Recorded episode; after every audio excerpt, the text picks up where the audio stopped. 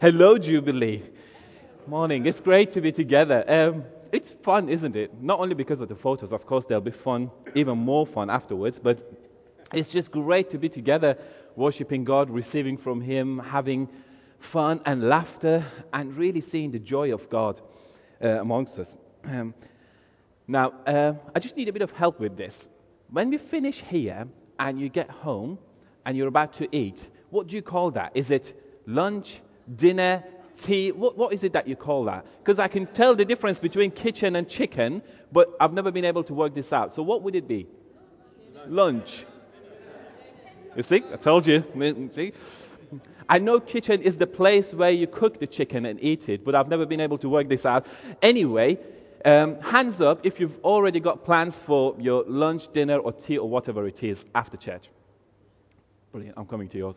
No, no. Uh, brilliant, great. So lots of people have already got plans, and you could tell it was generally our British friends, because uh, plan usually goes well with this culture. But if you've already got plans, and if you've been thinking, there's actually this person at church who's been coming along for a few months or maybe even a year or years. I really wanted to get them along. I really wanted to get to know them uh, and maybe their family really well. I just haven't been able to uh, sort out a time or arrange a time to meet them. Why didn't you just do that now? Don't worry about the number of chairs um, in your dining table. Don't worry about the amount of food that you've prepared um, because that's not how God works. So use this opportunity today invite somebody along, somebody that you've wanted to know for the past few months or years, uh, to get to know them and go, uh, take them home afterwards and enjoy some food. God will bless it. He'll, he managed to feed 5,000 men alone and um, with just a few loaves of bread and fish. I'm sure He can feed us all with what you've prepared. So um, that's great. And today you'll notice that I've got my normal clothes on because uh, last week was the 18th birthday of Jubilee, and it was great. And I thought I was really excited uh, about being able to wear traditional clothes. Uh, so we had a bit of a practice with Marish at Herb, so she had hers on and I had mine, and I was just changing things around and trying to make it um, look more traditional. And it was in the morning on Sunday. I was about to leave the house with my traditional clothes on to get in the car. So I thought, what am I going to do? I just opened the door, looked around, there wasn't anyone, and I ran as fast as I could to the car. My wife said, What did you do that for? I said, Well, not many people are familiar with other cultures really around here, or not many people know what, what sort of clothes this is. So I'm not really comfortable. But wait, when we get to Jubilee, obviously we've got lots of different nations around, and they'll all be familiar, and yeah, you'll, you'll see why I ran to the car. Then we got here, I hadn't been mocked as much as I was last week in my whole life, even back home for my faith. Um, and then, seriously, you guys are amazing. And yet, I thought we were a multicultural church. So, yeah, I'd never do that again here. Anyway, no, I'm joking. Uh, uh, I, well, you don't want me to. You're just being nice. But um, anyway, uh, Hello Jesus is the um, title of our sermon series uh, that we're following, that, um, and really looking at the encounters um, that uh, people have had with Jesus, different people. And today we're looking at the Gospel of Luke, uh, chapter 10, verses 1 to 7. So it's the Gospel of Luke, chapter 10, verses 1 to 7. If you'd like to get your Bibles out and follow it along, if not, it'll be projected on the screen, and I'll read them along. After this, the Lord appointed 72 others and sent them on ahead of him, two by two, into every town and place where he himself was about to go. And he said to them, The harvest is plentiful, but the laborers are few. Therefore, pray earnestly to the Lord of the harvest to send out laborers into the harvest. Go your way. Behold, I am sending you out as lambs in the midst of wolves. Carry no money back no knapsack, no sandals, and greet no one on the road. Whatever house you enter, first say, Peace be to this house. And if a son of peace is there, your peace will rest upon him. But if not, it will return to you. And remain in the same house, eating and drinking what they provide. For the laborer deserves his wages. Do not go from house to house. Amen. Let's pray. Yeah, Lord Jesus, we thank you for your church. We thank you for your words. We thank you for the Bible. We thank you for this wonderful opportunity that you've given us to come together, knowing that you are here, knowing that we come together and we bring uh, the, your presence, the, the Spirit of God in us together. And Lord, I thank you for the joy and laughter that we have. Thank you for the joy that comes from above. Thank you that it's nothing like the joy that the world gives us.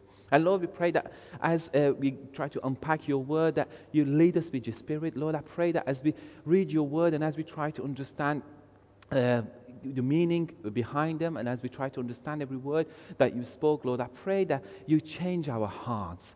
I pray that your word would penetrate our hearts, and I pray that there'll be a change of heart, and I pray that there, there'd be a growth, and there'd be a love for your word, which would result in better love for you. Lord Jesus, we thank you for your love that never ends. In your mighty name, Amen. Great. Um, not that I'm being rebellious, but I've got four points today. Um, usually there's either none uh, or a few, but I thought, well, I'll stick with four today. So, and the first one being mission.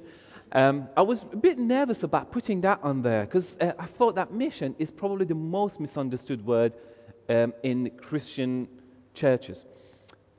When we talk about mission, people have different ideas. When we talk about mission, it's either people going to the nations or people going and doing something for a reason. Uh, in some parts of the world, you can't even use the word mission. Um, Paul was just saying that he came back from Turkey. In Turkey, you can't use the word mission. Um, you can't talk about missionary uh, because of people's understandings and people's experiences with it over the years. But I believe what Jesus did here was sending the 72, he sent them on a mission. Now, what does mission mean? Let's have a look at it and see what did the 72 do? What, what sort of commands did Jesus give them um, that made it a mission to them? Um, probably after the Trinity, the word mission is the most misunderstood. Um, in previous chapters, we see that Jesus has already done this. It's not something new. It's not that Jesus says, Oh, I fancy sending some people out. I actually need some time on my own, and th- th- these guys are always following me, so I'll just send them away, uh, and then I can have some me time, and then they'll come back and we'll take it all from there. No, he, ha- he had done it already with the 12. With his 12 disciples, closest people to him, he'd already sent them out saying, Go and do this and that. So he'd already given them commandments of what to do. And now he's sending the 72. Now, some manuscripts say it's 70, some say 72. Uh, and it's really difficult to know which one's the actual one. Um, and if people try to tell you that we think it's 70 because of this reason, or we think it's 72 for this reason, don't believe them. I remember Jeremy North once uh, was talking about uh, the thorn on Paul's side from Ephesians, and he said, We don't really know whether it was an actual thorn on his side or whether he was talking about a spiritual thing. Um, and if theologians try to convince you that it's one or the other, don't believe them because they don't know what they're talking about. Nobody knows. So we've got to be careful not to read too much into the Bible and not to try and make sense of it, taking it outside the context. So 70 or 72, uh, again, it's a number, but numbers are of significance in the Bible.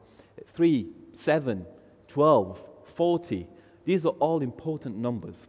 Um, so, why 70 or 72?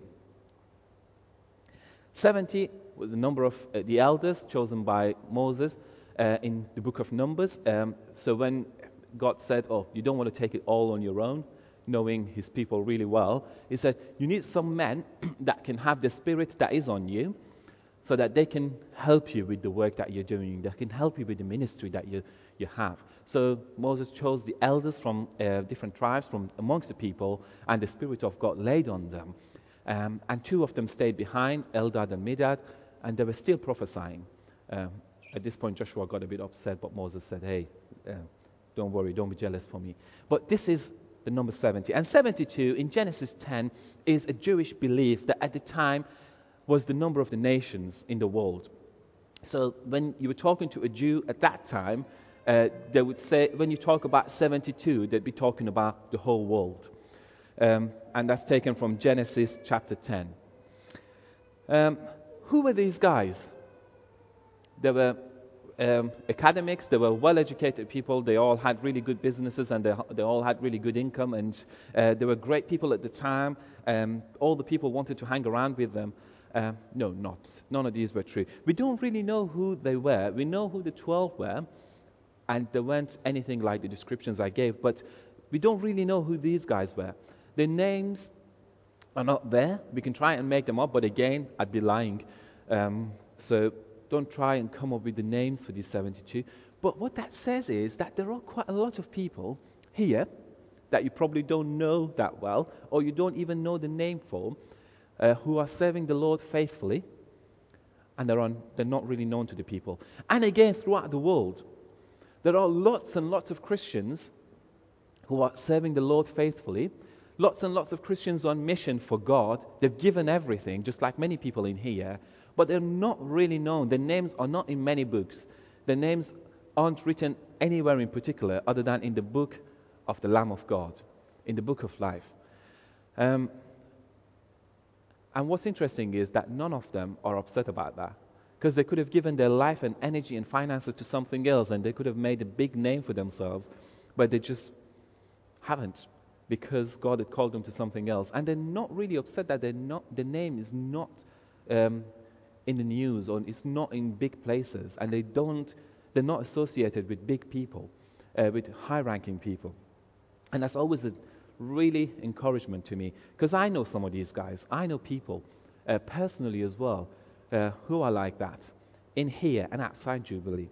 So it's a great encouragement. So don't be offended if you're doing things and your name is not mentioned because the name of these 72 guys is not mentioned. Jesus fulfilled the Old Testament in many ways, and again, this was a prophetic symbolic act of Jesus that I'm sending these guys who have the Spirit of God, I've imparted my Spirit on them, and I'm sending them out to the world. They were sent out two by two.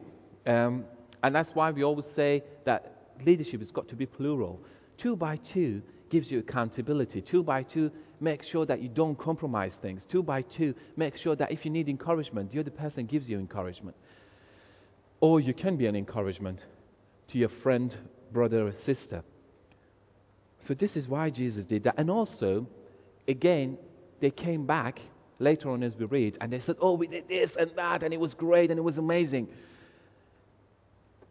A witness of one person is not really that significant, particularly in that culture.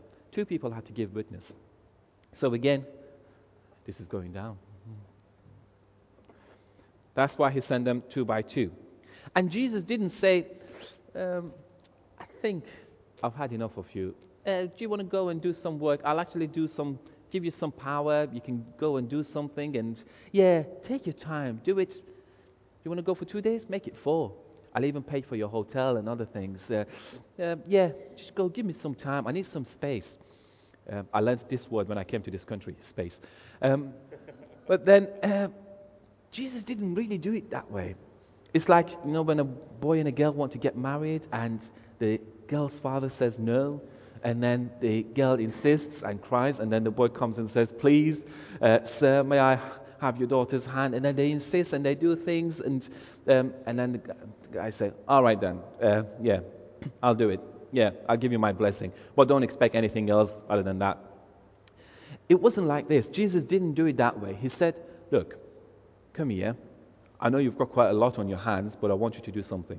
I want to send you out and I'm not just saying, go, I'm giving you my authority.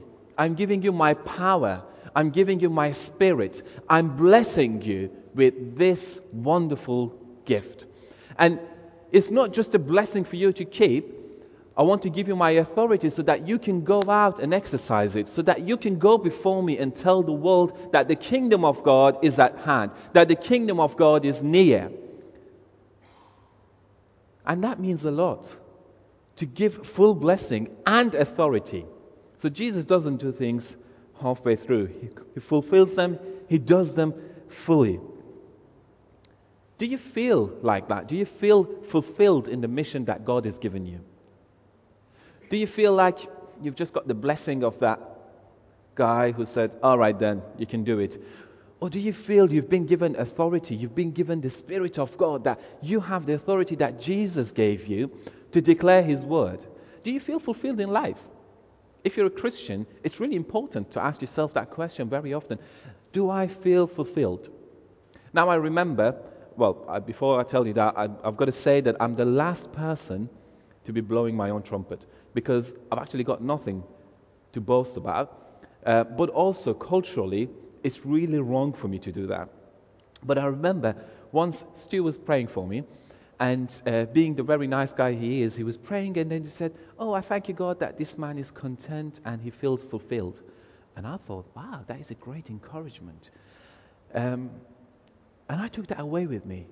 And I just kept mulling over it. And I felt, and I asked God, why is it that I feel content? It's great. It's a great feeling. Why is it that I feel fulfilled? And somebody else, my brother in my family, can see that. And God reminded me that it's because of Him. I actually have nothing, nothing at all to feel content about. But I have a God who has everything. And it's not about having things, it's about having that relationship with God. And if you want to feel fulfilled in your life, there's only one answer, and that's Jesus Christ. If you don't feel that you're fulfilled, maybe the answer is you. Maybe you are not operating where you should be. Maybe it's you and your relationship with God. Because it can't be Jesus. You can't find fault in him. So if you don't feel fulfilled, look at yourself and see where you stand with your relationship with God.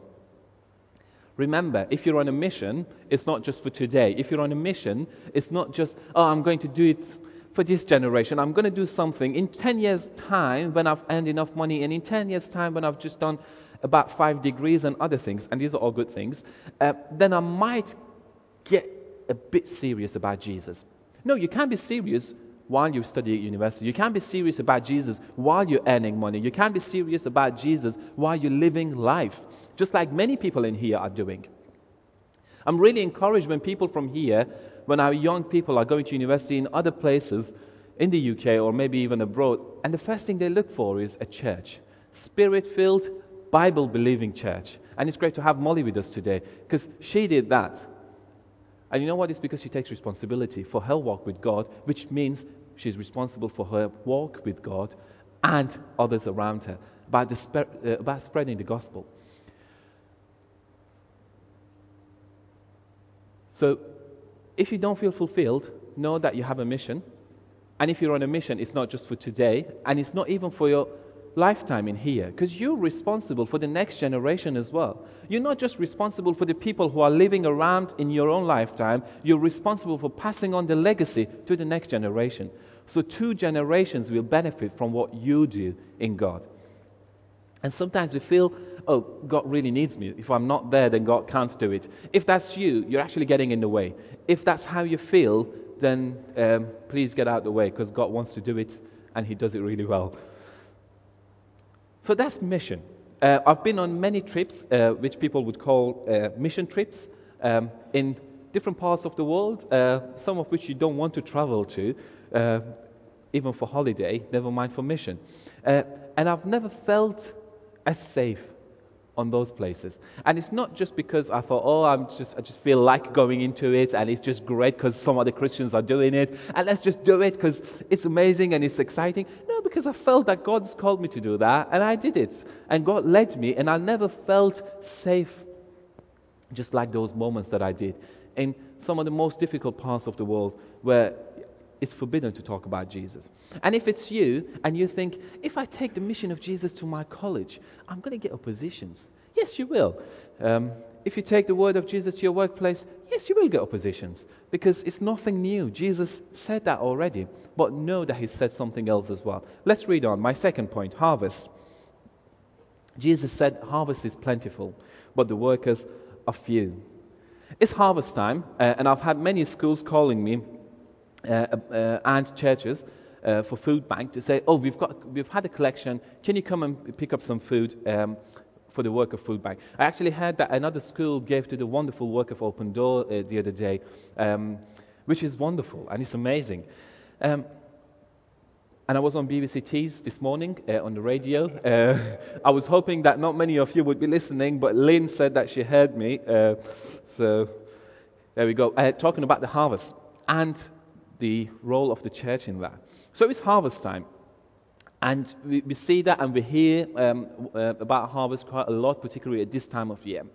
Now, to some of us who have no experience, just like me, of agriculture, it might just you might just think, okay, it's about, oh, there's some fruit, we pick it up and we eat it, and that's it. I think there's more to it than that. I haven't got experience of agriculture, but I've seen Mavisha work in, in the garden, so I know a bit about it. Um, so what she does is, the first thing is that she goes and clears the garden. Um, and that's the bit I don't really like, because it just looks messy for a few minutes at the beginning. Then she tries to pull weeds and other things out. So she's brutal on the, on the land. I'm thinking, oh, actually, yeah, that is a weed, but it looks nice. And then, but she still takes it out because uh, they have no purpose. Uh, and our garden is not the right place for them, according to Mavash. So she just takes them out. Then what she does is she finds some nice, beautiful plants, puts them there, puts the soil back on there.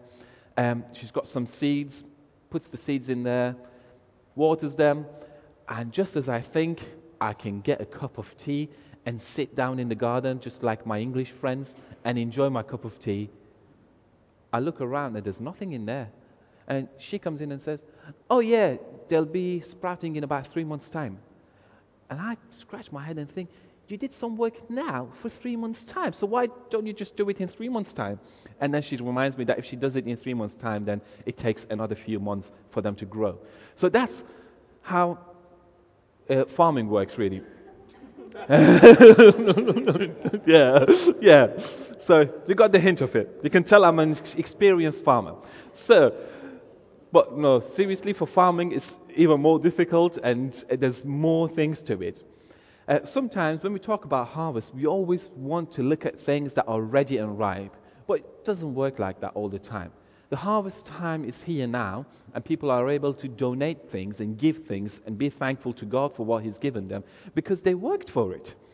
And it's the same. Jesus says, Harvest is plentiful, and there's plenty of harvest. Some of them are ripe and ready and low hanging fruit, some are developing, some are sprouting, some are just growing. But what Jesus says is that the workers are few. Yeah, the harvest is there and it's great. The workers are few. What does that mean to you and I? We just have to work harder. No, Jesus says something different because he never wants us to rely on our own strength. Jesus comes and says, The harvest is great. Look around. Yes, it's great. We see that. Lots of people around us who don't know Jesus, lots of people who are ready to get to know him, lots of people who have questions about him. And then he says, But the workers are few.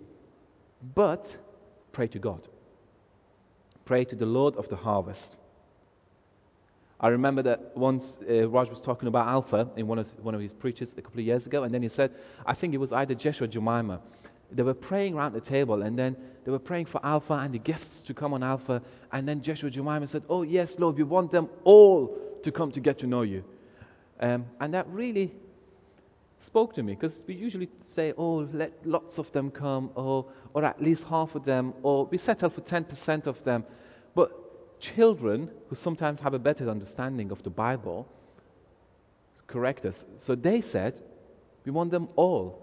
Is that your prayer today for Alpha? Is that what you pray? That every single person who comes on Alpha would be saved? Every single person who comes on Alpha would get to know Jesus personally? Is that your prayer?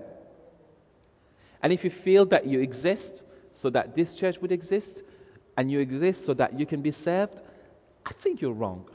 I actually don't think, I believe you're wrong because uh, that's not the intention that Jesus has for you and your life. As Christians, we look outward. As Christians, we serve more than we are served. As Christians, we look for opportunities of giving. As Simon was talking about the gift day today. Where on earth have you seen people giving their money and their finances but dancing around it and giving it joyfully? other than the church. Now, people outside might think we're crazy, but that's what I call faith. The church exists not so that we can serve one another, and of course that's part of it, but more than that, so that we can serve the neighborhood who don't know Jesus.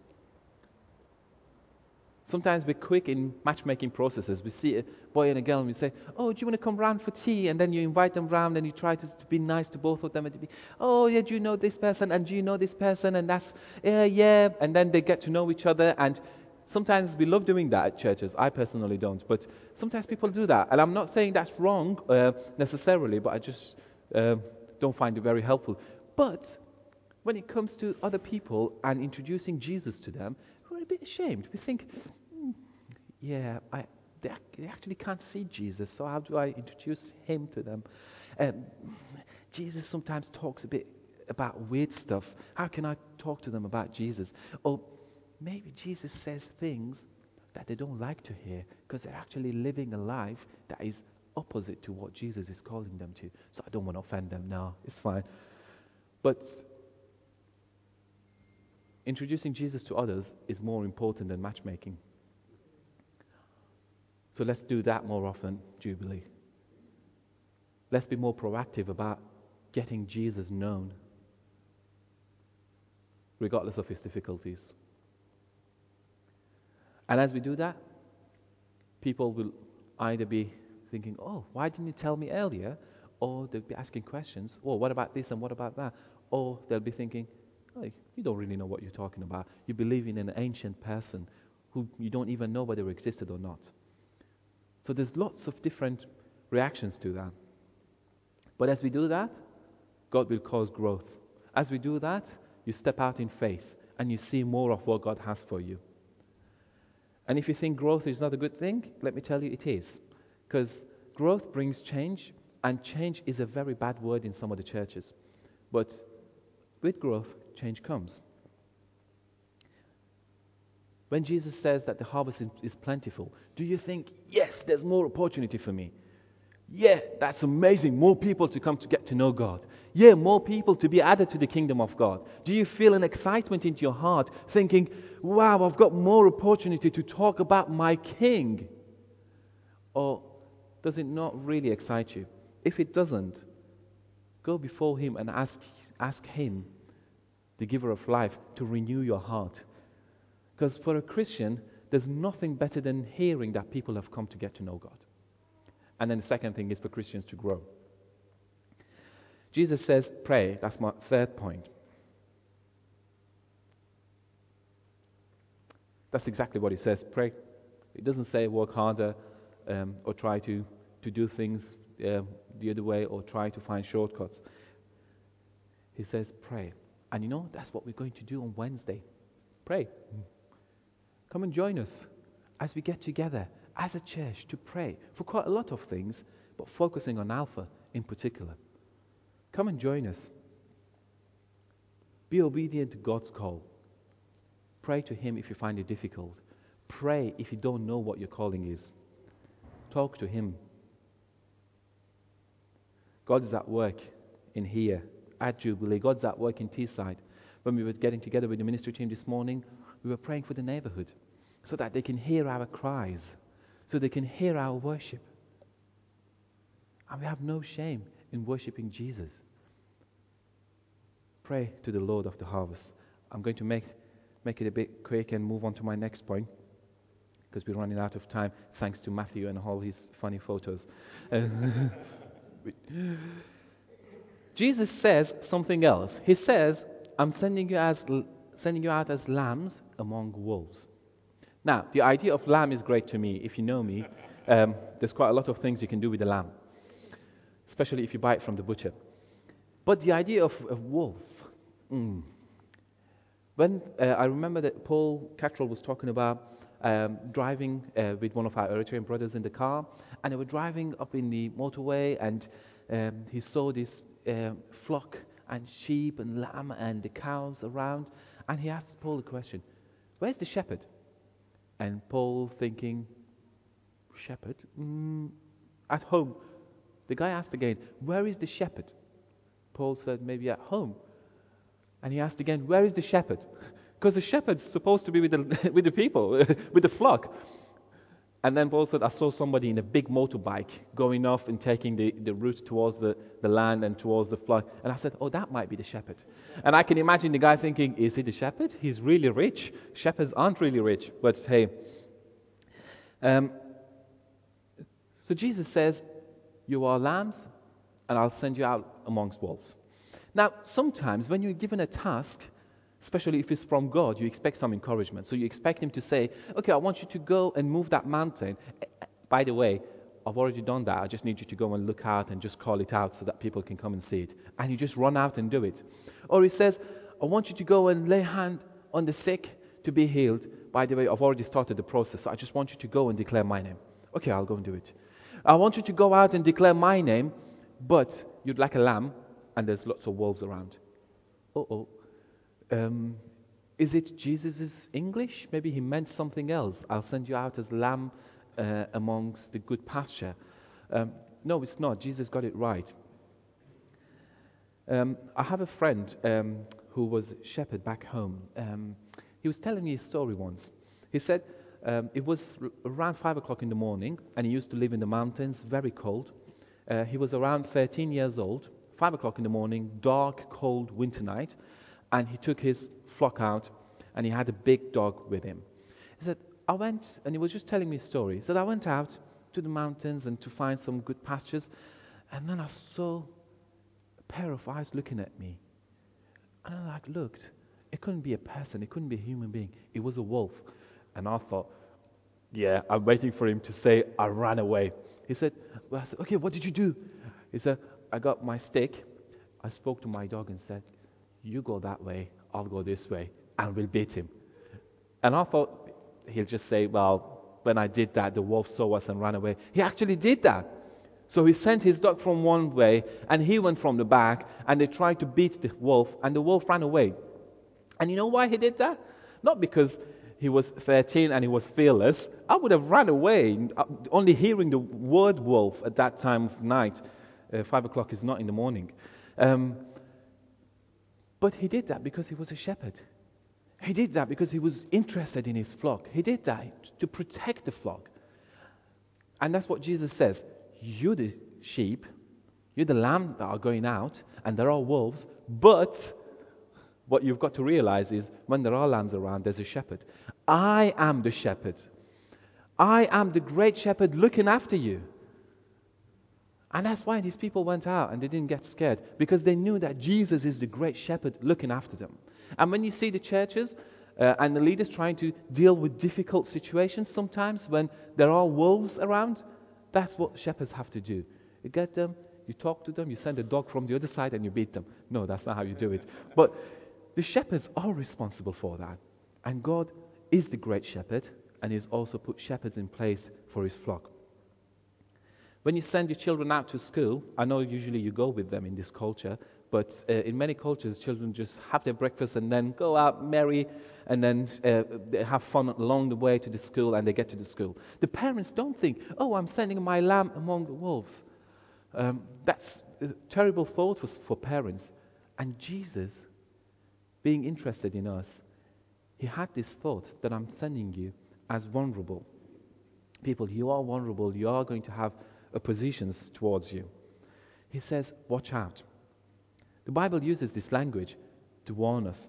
Um, in that part of the world in the Middle East, it's still very common to call people wolves, people who are dangerous. Uh, I was having a conversation with Akin, um, who, um, before he goes to Turkey. So we were talking about Istanbul and how great it is and beautiful parts of it and um, how great it is to, to visit. And you can visit Istanbul many times during your lifetime and still find interesting stuff. And then we were talking about dangers of going to Istanbul as somebody who, who's not from that area and dangerous areas. And we were talking about how vulnerable a tourist can be in particular parts of it if you're not familiar with there. And then he said, Yeah, people can be like wolves around there. And then I thought, Yeah, I know what you mean. I immediately knew what he meant. So, talking about wolves still makes sense in that part of the world. People who are after opportunities, people who are after their own um, interests. So, Jesus says, Be careful and don't take anything with you. Don't take money, don't take your credit card, don't take your, uh, an extra pair of shoes, don't take anything. Um, he's talking about getting our priorities right. He wants to teach us to depend on Him, but also getting our priorities right. If we're not taking anything, then we're depending on God for His provision, but also we know that He'll provide, and we know that the priority is the mission of God. um, I had to ask Simon for a list of things he takes uh, when he goes away, um, uh, when he goes on a mission trip. And sometimes it's things like lipstick, hair straightener. So if that's you, don't worry about taking this sort of stuff with you. Just make sure that you depend on God. I once went to Sheffield for a leadership training and I was uh, going to preach uh, in front of a group of leaders.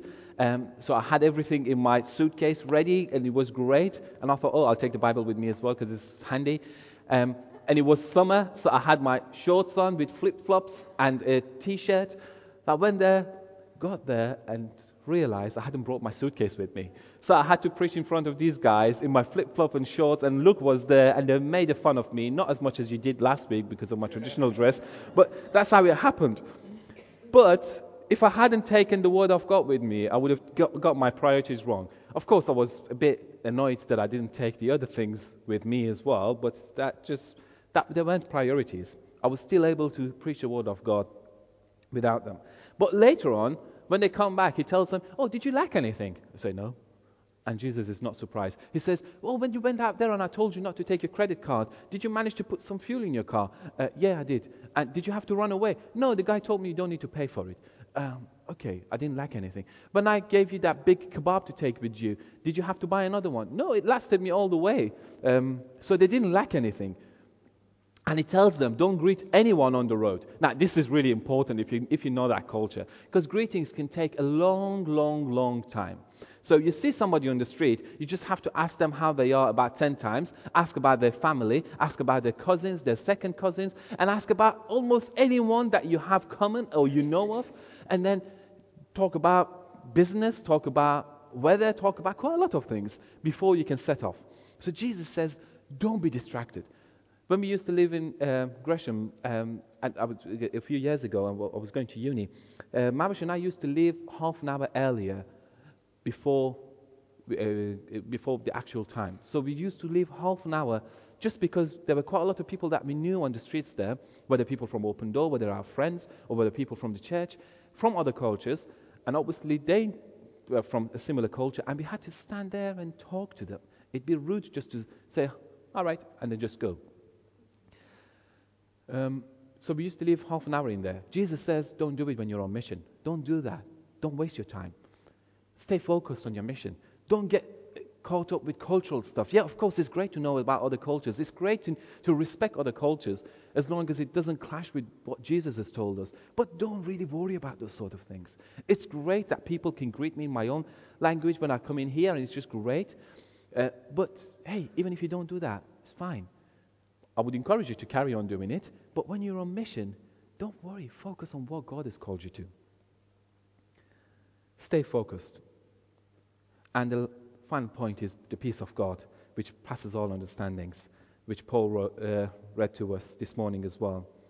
Um, be peaceful Christians. Seek peace when you go in. When you go into a house, and peace is uh, a very common greeting in that part of the world. You go and say shalom or salam.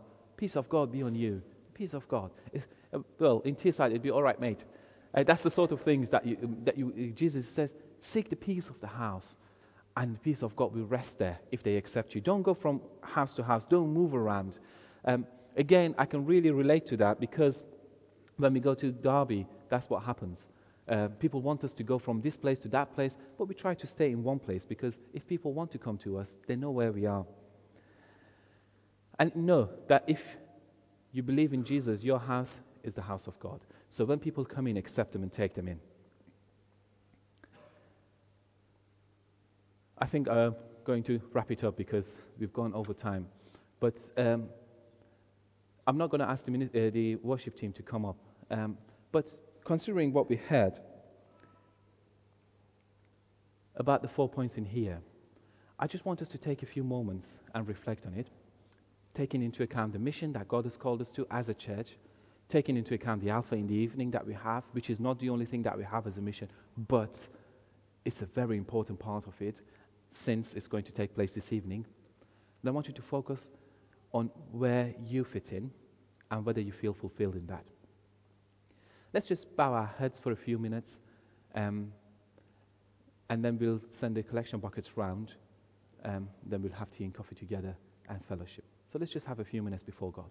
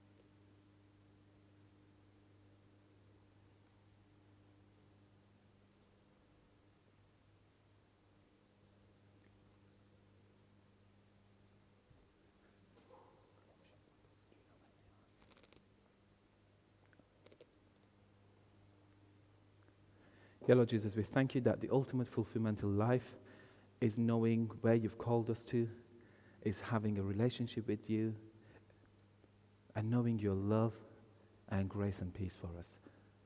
Lord, we pray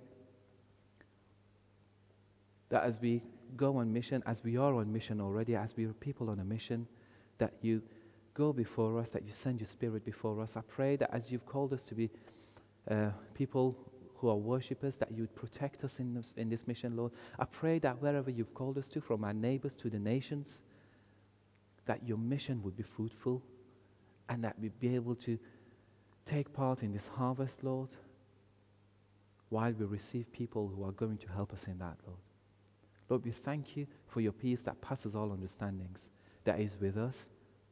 And Lord, we thank you that it's not about what we do, but it's about what you have done already and what you continue to do in the lives of people.